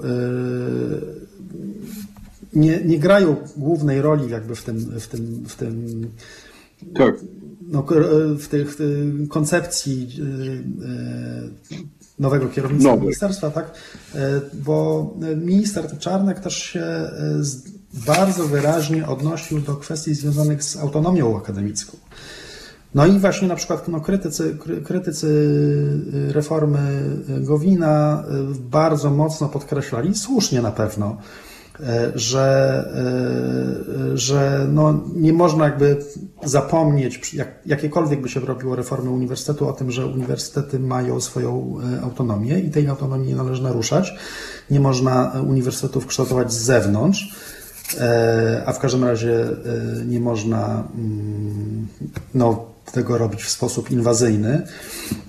Natomiast, natomiast minister Czarnek nie tylko w swoim, w swoim wystąpieniu e, wprost powiedział o tym, że ma zamiar uzyskać, tak jak to nazwał, wzgląd w wewnętrzne życie uniwersytetów, ale rozpoczął również dyskusję na temat tego, czym właściwie jest autonomia.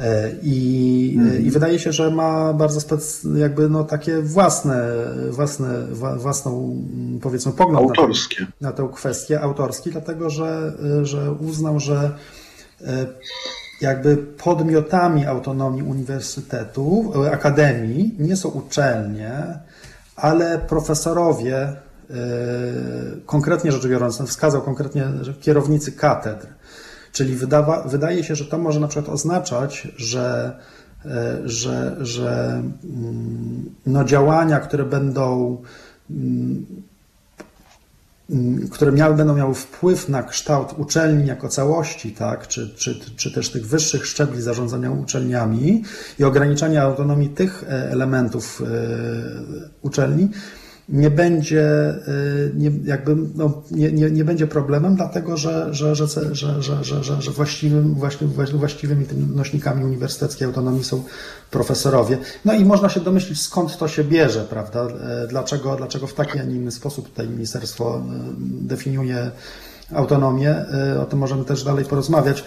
Ale tak, żeby może zmierzać do, do, do, do końca, to, to, to, to ja mam bardzo silne przekonanie, że no, że ministerstwo funduje nam taki bardzo właśnie całościowy i świadomie przygotowywany program e, unaradawiania e, nauki e, i akademii, który jakby daleko, jeżeli chodzi o horyzont, o perspektywę, wykracza poza te lokalne mm, spory mhm. czy kwestie szczegółowe dotyczące tego, czym ma być, nie wiem, jak ma funkcjonować edukacja zawodowa, jaką rolę ma jak pełnić w całości powiedzmy takiej misji edukacyjnej, czy, czy w ogóle misji uniwersytetu, czy, czy, czy jakiekolwiek inne kwestie związane właśnie związane z, z no, jakimiś takimi e, szczegółami e, funkcjonowania uczelni.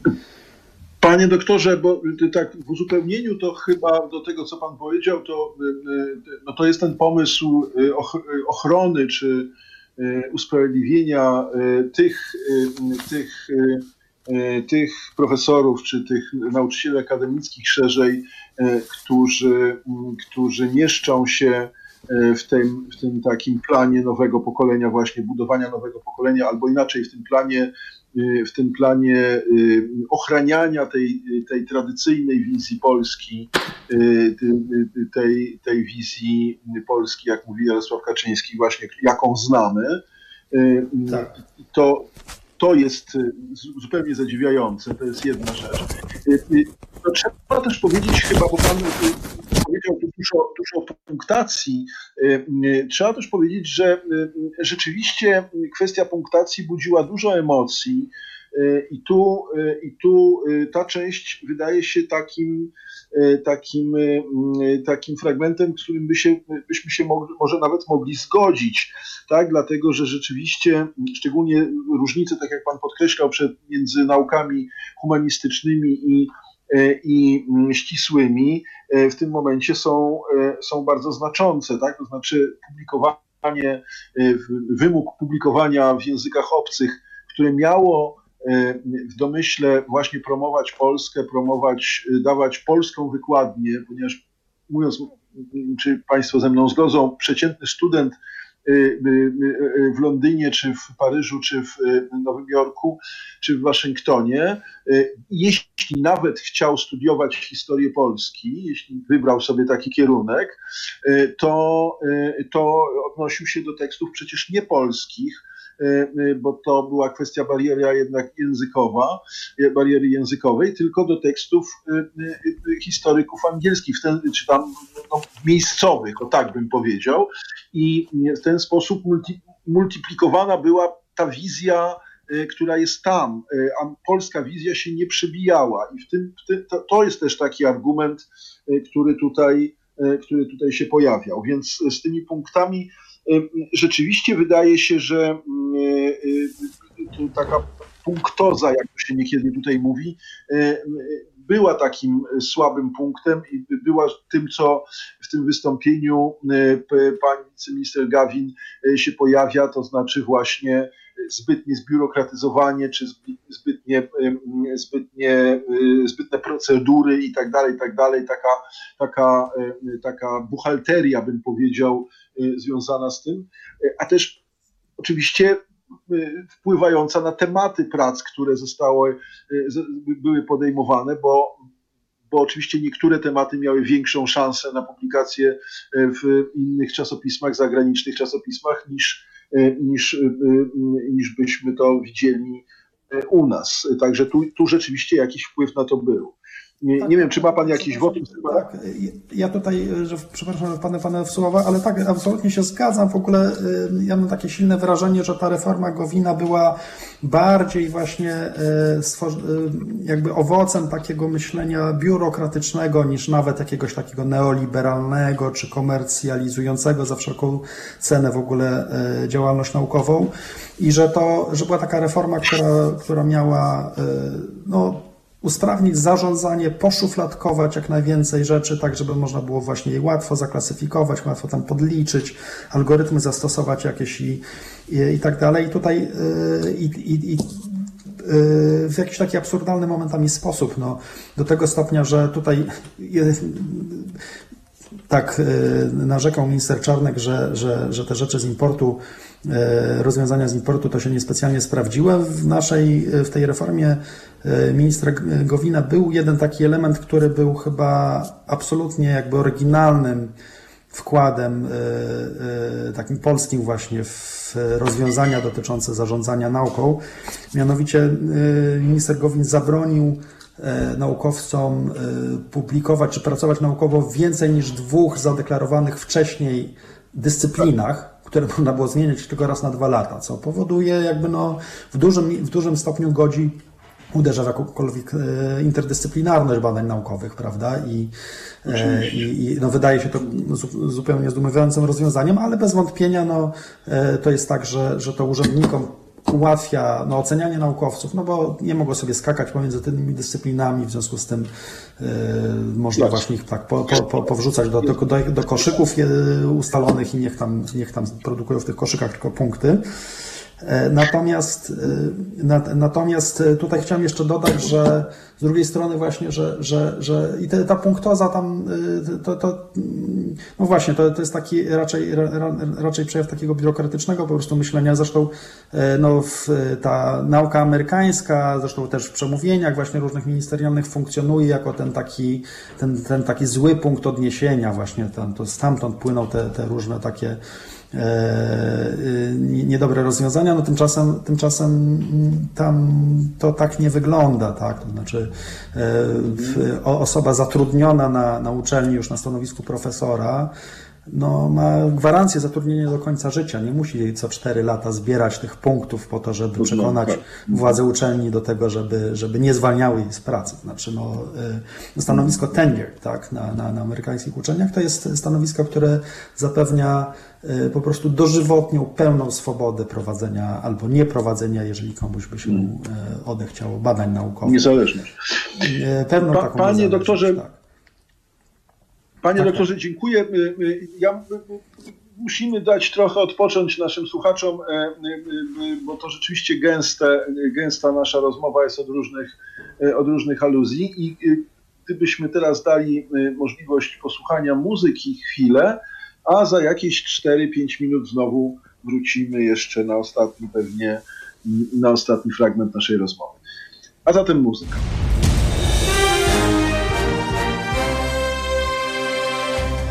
Halo Radio.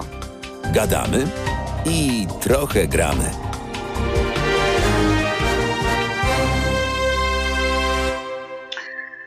I zbliżamy się powoli do godziny w pół do 11 wieczorem, y, a zatem ostatni chyba fragment naszej rozmowy. Przypominam, że rozmawiamy o tym, y, co y, rządzący myślą o nauce, co planują, czego by wymagali, albo przynajmniej oczekiwali, ale chyba wymagali od środowisk akademickich, jak sobie wyobrażają funkcjonowanie nauki.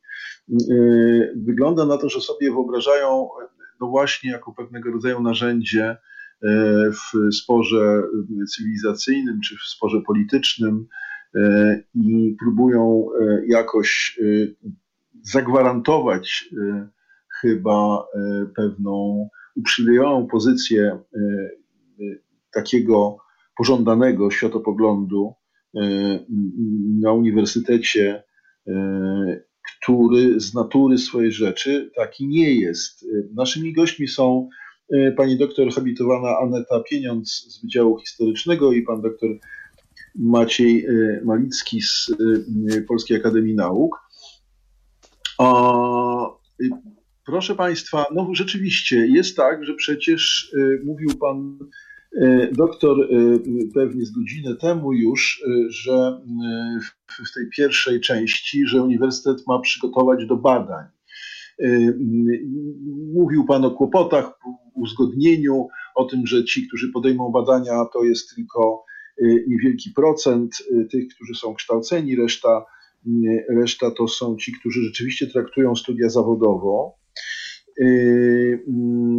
I, y, no ale jeśli chodzi o badania, no to przecież tradycja uniwersytecka w ogóle y, zawsze była tradycją, y, no właśnie zgodną z tą niezależnością, to znaczy tradycją wolności, tradycją, enklawą, enklawą myślenia niezależnego, podejmowania wszystkich tematów tak zwanych niewygodnych, tak zwanych drażliwych, tak zwanych, czy nie tak zwanych, wyprzedzających epokę, E, stawiających różnego rodzaju hipotezy, e, nie zawsze hipotezy, które, które miałyby właśnie ten wymiar pragmatyczny e, i kiedy miały wymiar czysto, jakby powiedzieć, ćwiczeniowy, ćwiczenie umysłu, mogły się skończyć wycofaniem z takiego projektu. No różne, różne tutaj, różne tutaj różne, różne tradycje możemy widzieć. Jak popatrzymy sobie choćby na, na kampus naszego Uniwersytetu Warszawskiego, z którego wszyscy dzisiaj w studio czy w trakcie przynajmniej audycji pochodzimy, e, no to ta brama uniwersytecka, pamiętam jak byłem e, małym chłopcem i, i gdzieś się tam zapuściłem z, z moją mamą na krakowskie przedmieście, to zawsze mnie bardzo fascynowała i zawsze miałem takie wrażenie, że to jest taki właśnie odrębny świat zupełnie, rządzący się zupełnie czymś innym, jakby trochę, trochę inne państwo, państwo w państwie, ale państwo umysłu, państwo, e, państwo rozumu, państwo e, niezależnej nauki właśnie, e, które nie stawia sobie żadnych tabu, bym powiedział. Czy to, czy widzicie Państwo niebezpieczeństwo, że, że, że to rzeczywiście zaczyna być zagrożone? Czy widzicie Państwo takie zagrożenie w tej chwili? Jak, jak, to, jak to Państwo widzicie, Pani doktor? Tak, to znaczy odpowiem od razu, że widzę e, i to e, nie tyle nawet e, w zdementowanym przez wiceministra słynnym wystąpieniu ministra Czarnka, który powiedział, że będzie uzależniać się finansowanie od tego, co jak się zachowują rektorzy, a trzeba się również przyjrzeć temu, jak wygląda finansowanie rzeczy, które się bada. E, ale bardziej boję się tego, co wynika z znanego zjawiska autocenzury, czyli tego, że mhm. pewne treści po prostu, pewne treści po prostu sami naukowcy będą unikali. E, dlatego, że one Mm. będą się, nie będzie można dostać na nie środków, e, będą e, obawy przed tym, jak one będą recenzowane i tak dalej, i tak dalej. Obym się myliła. E, Mam nadzieję, że mojego środowiska, czy w ogóle szeroko rozumianego środowiska historyków to nie dotknie, ale to są tylko moje nadzieje, bo świat nie jest przecież Mhm. taki, e, taki jednoznaczny. I to jest moim zdaniem największe niebezpieczeństwo. E, Oczywiście nie, nie będzie też dla mnie niczym zaskakującym, jeżeli będą, będzie cały system grantowy, który w tej chwili przecież z różnych powodów również humanistyce odgrywa kluczową rolę, no trochę się zmieni. Tak. To nie jest bardzo trudne. Oczywiście em, NCN w tej chwili, miejmy nadzieję, no NCN w tej chwili, e, ja nie mam zastrzeżeń do jego funkcjonowania poza kwestiami formalnymi i tak dalej, ale nie wiemy, co z nim będzie dalej. E, Natomiast programy ministerialne są w rękach ministra. My już znamy sytuacje, w których na przykład zmieniana była Rada Narodowego Programu Rozwoju Humanistyki za poprzedniego ministra i wiemy również, jak wyglądały przesunięcia na listach wniosków grantowych, które były przesunięciami no, czynionymi nie przez zespoł ekspercki. E, I sprawy te, no to dobrych parę lat temu już, już przecież były one e, głośne. Tego się boję. Ja, jeśli można jeszcze do tego, co, o czym panowie rozmawiali poprzednio, jedną rzecz powiedzieć. Do tego, co pan przed chwilą Bardzo mówił. proszę. Nie jest tak do końca. e, Oczywiście ja głęboko wierzę w to, co Pan powiedział e, przed chwilą, to znaczy to, że badamy wszystko i że to jest takie badanie dla badania, że wyprzedzamy czas, ale ja jako historyk pamiętam e, i z tego, czego mnie uczono o historii, historiografii, że u zarania naszej nauki stojący Leopold von Ranke jest postrzegany e, jako jedna z osób, które przyczyniły się do em, fundam- powstania fundamentów ideowych państwa narodowego właśnie.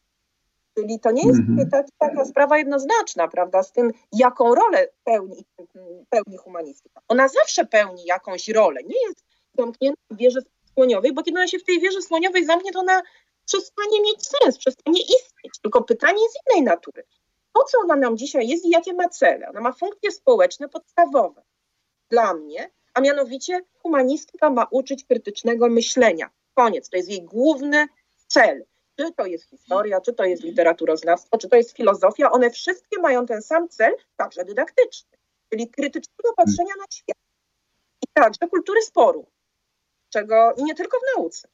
E, I jeżeli rozumiemy, że dla dobra rozwoju społeczeństwa, czy na- jak to chce, wszystko jedno, bo to jest kwestia definiowania pewnych pojęć, e, ważne jest to, żeby wychować sobie krytycznego obywatela, to jak najbardziej. Humanistyka ma taki cel, uniwersytet ma taki cel.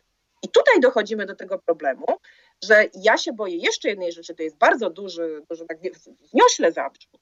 To znaczy to, że uniwersytet, który powinien być tą instytucją, która jest instytucją krytyczną z definicji. Nie, to wiemy o dyskusji między fabryką, czy uniwersytet jest fabryką wiedzy, czy nie Chyba się zgodzimy też tutaj, jak siedzimy we trójkę, że, to, że głównym celem, najważniejszym dla nas y, istnienia uniwersytetu jest właśnie jego krytyczna rola i to nie tylko kształtowaniu ludzi, którzy potem będą szli gdzieś w świat, ale także krytycznego przyglądania się rzeczywistości. Nie da się przyglądać krytycznie rzeczywistości, jeśli się jej przygląda e, zgodnie z linią partii. Po prostu nie. I to w, w tym momencie stanowi zaprzeczenie istoty e, współczesnego uniwersytetu. E, I to tyle. I ja nie wiem, czy jeszcze będę miała okazję coś powiedzieć, ale ja chciałam powiedzieć jedną rzecz, e, którą Maciek, Maciej przed chwilą powiedział. Mówił o tym, że będziemy studiować, że minister Czarny chce studiowania Biblii na uniwersytecie. I ja bym się cieszyła, ponieważ studiowanie Biblii zawsze było niebezpieczne. W najlepszym wypadku prowadziło do herezji, a w najgorszym do reformacji. Tak, tak, tak, tak jest, zgoda. Y, y, Pani doktor, y, tak ja bym jeszcze chyba wzmocnił, jeśli się Pani zgodzi, że rzeczy- rzeczywiście zgodzimy się, co przynajmniej ja się zgodzę, a nie przypuszczam, żeby Pan doktor Malicki miał coś przeciwko. Y, te, te, temu postulatowi krytycznego, y, przygotowania do krytycznego oglądu rzeczywistości, wątpienia, tego, tego właśnie filozoficznego wątpienia, do którego ja jestem bardzo przywiązany, czy racjonalistycznego, czy jeszcze wcześniejszego, czy kartezjańskiego, czy jeszcze wcześniejszego, ale, mm, ale mm, tak sobie myślę, że można powiedzieć jeszcze jedno, że to krytyczne myślenie jest po prostu, myślę, podwaliną rozwoju nauki jako takiej, dlatego że krytyczne myślenie pozwala zakwestionować, poddać wątpliwość prawa którymi rządzi się świat i które wydają się prawami y, takie, tak oczywistymi, tak, na, na które się wszyscy zgadzają, a jednak ktoś przychodzi w pewnym momencie i mówi, że, y, że, że nie, że, że stawia inne, inną hipotezę i podważa to prawo, którego nikt nigdy nie podważył, jak choćby o tym, że y, Słońce kręci się wokół Ziemi. I to, to jest, y, myślę, jeszcze dalej idące, y, jeśli pani pozwoli, y, postawienie sprawy. Tak? Nie jest to taki krytycyzm, powiedziałbym, ideowy taki, który się bardzo często pojawia jako postulat właśnie uniwersytecki, a w szczególności jako postulat nauk humanistycznych, tylko to jest po prostu warunek rozwoju nauki, bo, bo to wątpienie, bo to podważanie oczywistości, które, do których jesteśmy przyzwyczajeni, e, wsadzanie kija w mrowisko, czy jakby to jeszcze potocznie nie powiedzieć, e, stanowi taką, e, taką, ta, ta, taką właśnie istotę, jak sądzę. No, ja, ja bym tutaj się absolutnie zgodził z Państwem. Absolutnie się zgadzam z Anetą, że, że należy się obawiać no, takiej realnej presji na, e, na, na, na badania naukowe prowadzone w Polsce, również na programy, jak sądzę. No, to jest tak, że, że no, jasne, że fajnie byłoby, żebyśmy e, czytali e, krytycznie Biblię na, na uczelniach, ale chyba nie o to chodziło w ministerstwie, prawda? Tak, tak. I no, tutaj po prostu wydaje mi się, że został wskazany bardzo konkretny element tych działań, tak? Czy jakby jego kierunek, to znaczy ingerencja w programy nauczania.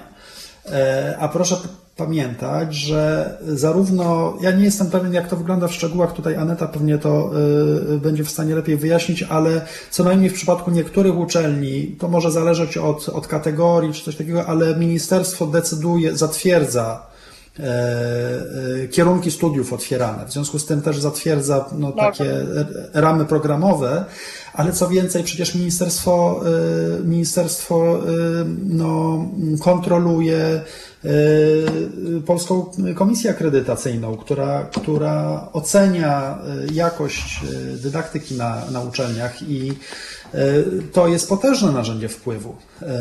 Po prostu można odebrać uprawnienia do prowadzenia kierunku, jeżeli komisja, jeżeli tak zwana PAKA E, uzna, że, że, że odbywają, e, realizacja programu nauczania odbywa się w sposób nie, nieprawidłowy. Także ministerstwo ma tutaj bardzo dużo e, jakby możliwości czy sposobów wpływania na, na uczelnię poprzez, poprzez właśnie wspomniany przez Anetę Narodowy Program Rozwoju Humanistyki, który jest bezpośrednio kontrolowany przez ministerstwo. NCN, czyli Narodowe Centrum Nauki w mniejszym stopniu, ale też przecież to e, minister powołuje dyrektora e, NCN-u.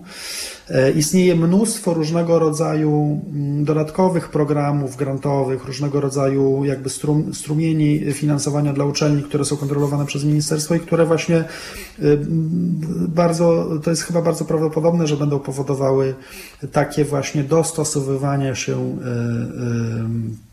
części przynajmniej no, kadr e, akademickich do, do oczekiwań, prawda, które, e, no, za którymi będą szły właśnie pieniądze na badania, za którymi będą szły, e, będą szły mm, awanse różnego rodzaju, możliwości robienia kariery. E, na to też przecież będzie miał wpływ e, taki, e, będą miały taki wpływ takie kwestie jak punktacja czasopism czy wydawnictw naukowych. Jak wiemy, różnego rodzaju jakby manewry czy, czy zabiegi wokół tych list się już miały miejsce jakby za poprzedniej poprzedniego kierownictwa, kiedy to no właśnie zespoły ustalały listy tych czasopism, które są punktowane, jakby e, uznawane za naukowe, czy też i wydawnictw, i, i punktowane zgodnie z jakimiś tam algorytmami, po czym jakby ministerstwo na koniec wprowadzało jakieś tam elementy do tych list, których, których nikt nie uzgodnił i to zazwyczaj były, były no, określonego profilu wydawnictwa i czasopisma.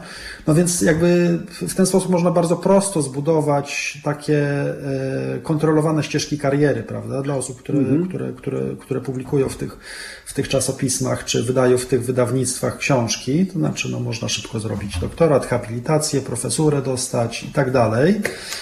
E, I więc, więc ja bym się spodziewał, ja bym się zdecydowanie spodziewał e, takich bardzo aktywnych działań ministerstwa na wszystkich tych polach, bo to zostało zapowiedziane właściwie przecież e, od razu.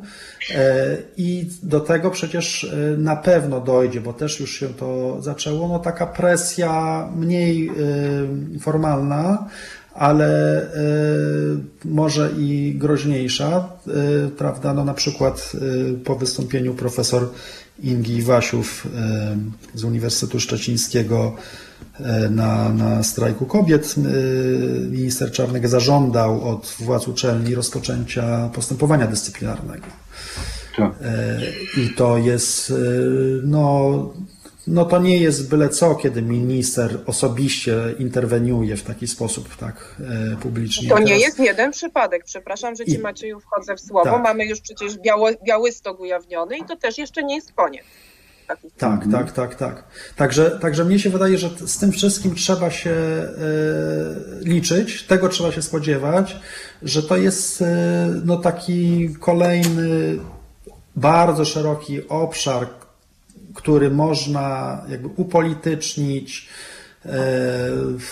ale również, bo przecież bieżąca polityka na pewno też ma, ma, ma tę istotną rolę, wszyscy o tym wiemy, prawda, w, te, w tego rodzaju działaniach, ale, e, ale z drugiej strony jednak właśnie też jakby uczynić takim, e, takim obszarem takiej właśnie bardziej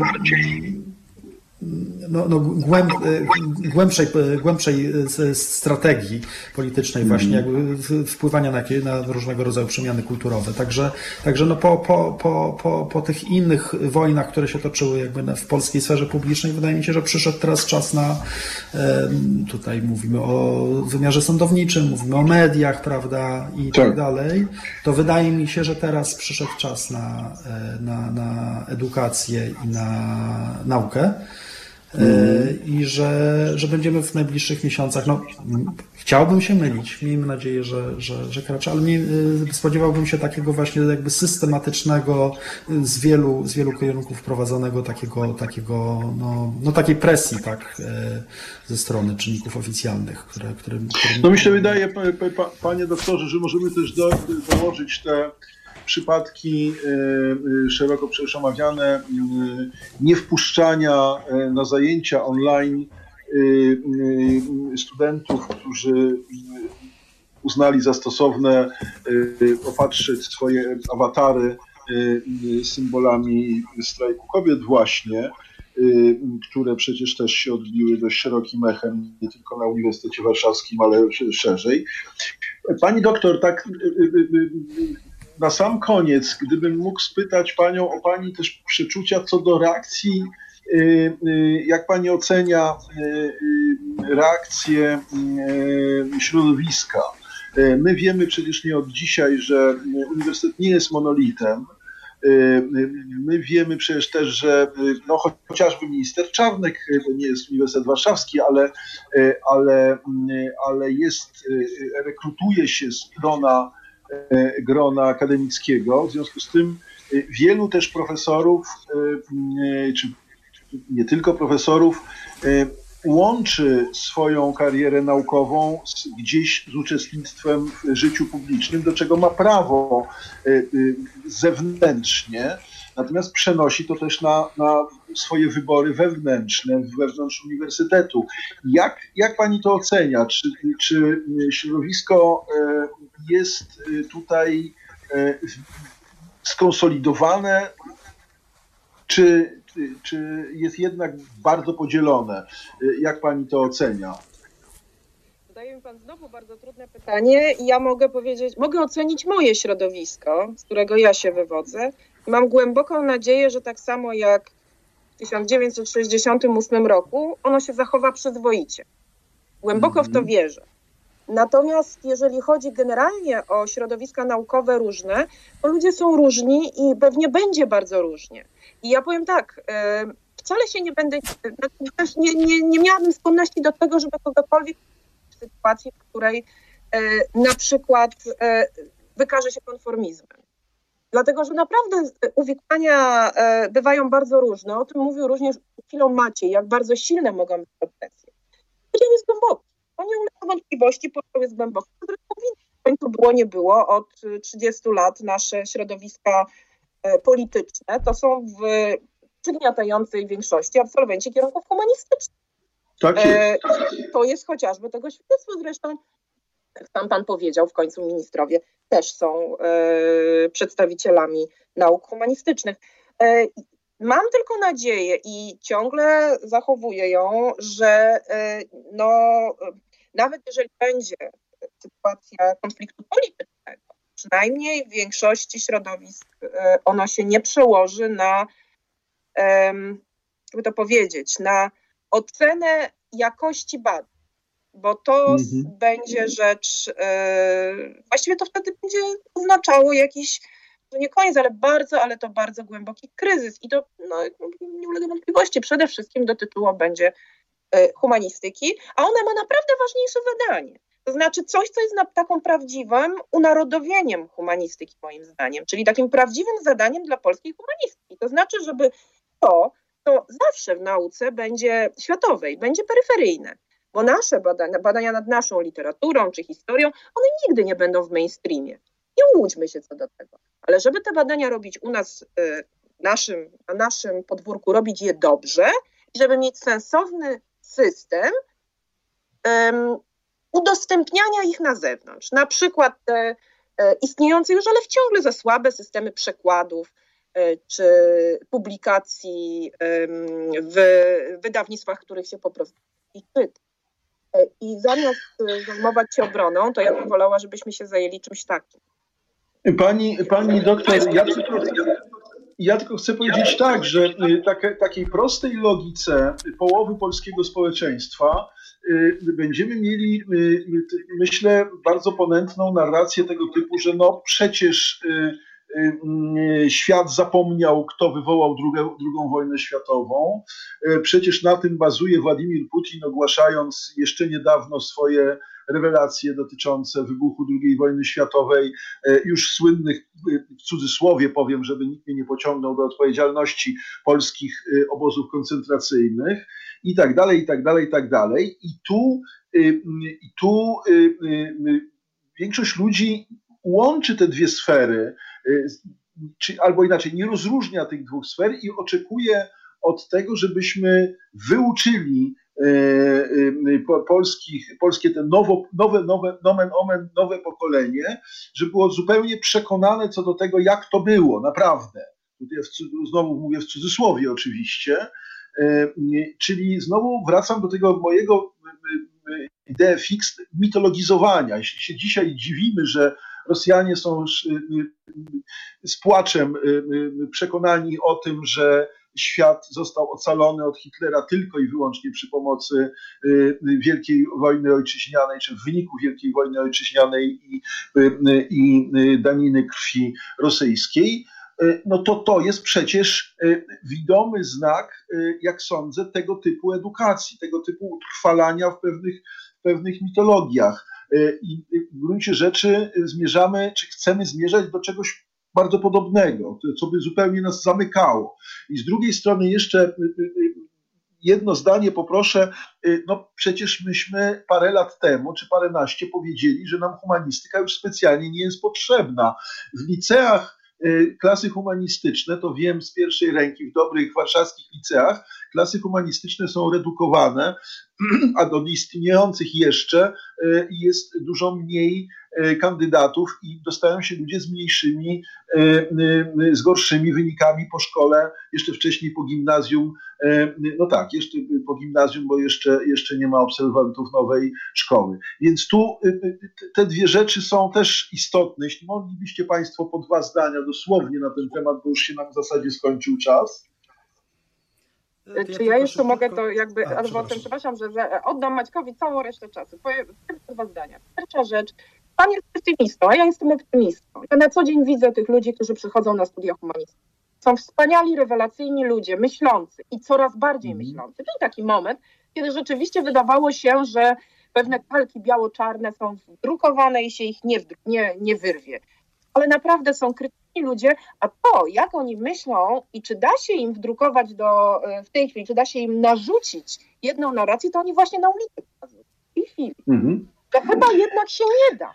Więc ja jestem optymistką, aczkolwiek moje dziecko chodzi do klasy ósmej szkoły podstawowej i ja widzę jego podręcznik od historii i sposób uczenia historii i nie jestem zachwycona, bo to niestety zniechęca do nauki historii, bo to jest tak. historia polityczna, której według pani wiceminister nie ma. Wyłącznie historii y, politycznej. Ja bym bardzo chciała, żeby uczyło się inaczej. Wtedy będzie więcej chętnych do tego, żeby y, nauki humanistyczne uprawiać. Ale bądźmy dobrej myśli. Jeśli ktoś nas uratuje, to nas uratuje to młode pokolenie. Ja już tyle. Dobrze. Dziękuję bardzo. Panie Macieju. To mi się bardzo podobało, co Aneta e, powiedziała przed chwilą, natomiast no tak, żeby troszkę popsuć e, ten optymizm, to, to powiem tak, że wydaje mi się, że rzeczywiście trochę żeśmy od tego zaczęli, że myśmy sobie przez bardzo długi czas na różne pytania nie odpowiadali. Może nawet nie chcieliśmy odpowiedzieć, albo nie mieliśmy dobrej odpowiedzi. Tak, po co nam uniwersytet, jak on ma wyglądać, po co nam humanistyka, może w ogóle po co nam edukacja. No i teraz ktoś przyszedł i nam udziela odpowiedzi na to pytanie, tak? E, udziela w sposób, na który, który, e, tak. który nam się nie podoba, ale, ale chyba rzeczywiście żeśmy parę rzeczy e, zaniedbali, tak zwanej pracy domowej, żeśmy też nie, chyba nie odrabiali przez bardzo długi czas. Mhm. No tak, plus to no pewnie mówię jako humanista y, y, przede wszystkim, y, że nikt nie zauważa, że ta humanistyka jest jednak tym wspólnym mianownikiem społecznym, jak sądzę. I, I to jest jakiś taki nasz wspólny kod, którym się posługujemy co do wartości, zarówno osobistych, jak i społecznych, co w wielu sporach w ostatnich latach wyszło kiedy nie wiedzieliśmy tak naprawdę, e, jakie systemy wartości na przykład leżą u podstaw obrony konstytucji czy Trybunału Konstytucyjnego, to w części jednak tego nie wiedzieliśmy. Ja, pani doktor, jestem też optymistą, e, ale, ale cieszę się, że pani mnie jeszcze, jeszcze podniosła bardziej w tym optymizmie. Dziękuję bardzo. Dziękuję państwu. Dziękuję Państwu bardzo serdecznie za poświęcony czas i za rozmowę. Przypominam Państwu, przypominam Wam, że naszymi gośćmi dzisiaj była pani doktor habilitowana Aneta Pieniądz y, z Wydziału Historycznego Uniwersytetu Warszawskiego i pan doktor Ma Maciej Historii, Wydziału Historii, ciągle się mylę. Dobrze, to jeszcze pokłosie Instytutu Historycznego. Y, I y, pan doktor Maciej to ja też poprawię habilitowany. Ach, bardzo, ale ktoś bardzo przepraszam. Bardzo przepraszam. Mea culpa, mea culpa, mea maxima culpa. Y, wszystkiego dobrego. Dziękuję. Pan doktor habilitowany Maciej Malicki z y, Polskiej Akademii Nauk. Y, kłaniam się Państwu, dziękuję i, no i życzmy sobie dobrego uniwersytetu takiego, jakiego byśmy chcieli. Tak Pozdrawiam serdecznie, dziękuję, dziękuję, Państwu za uwagę, dziękuję naszym gościom jeszcze raz do miłego usłyszenia w następnym programie. Dziękuję i. Do widzenia. Do widzenia.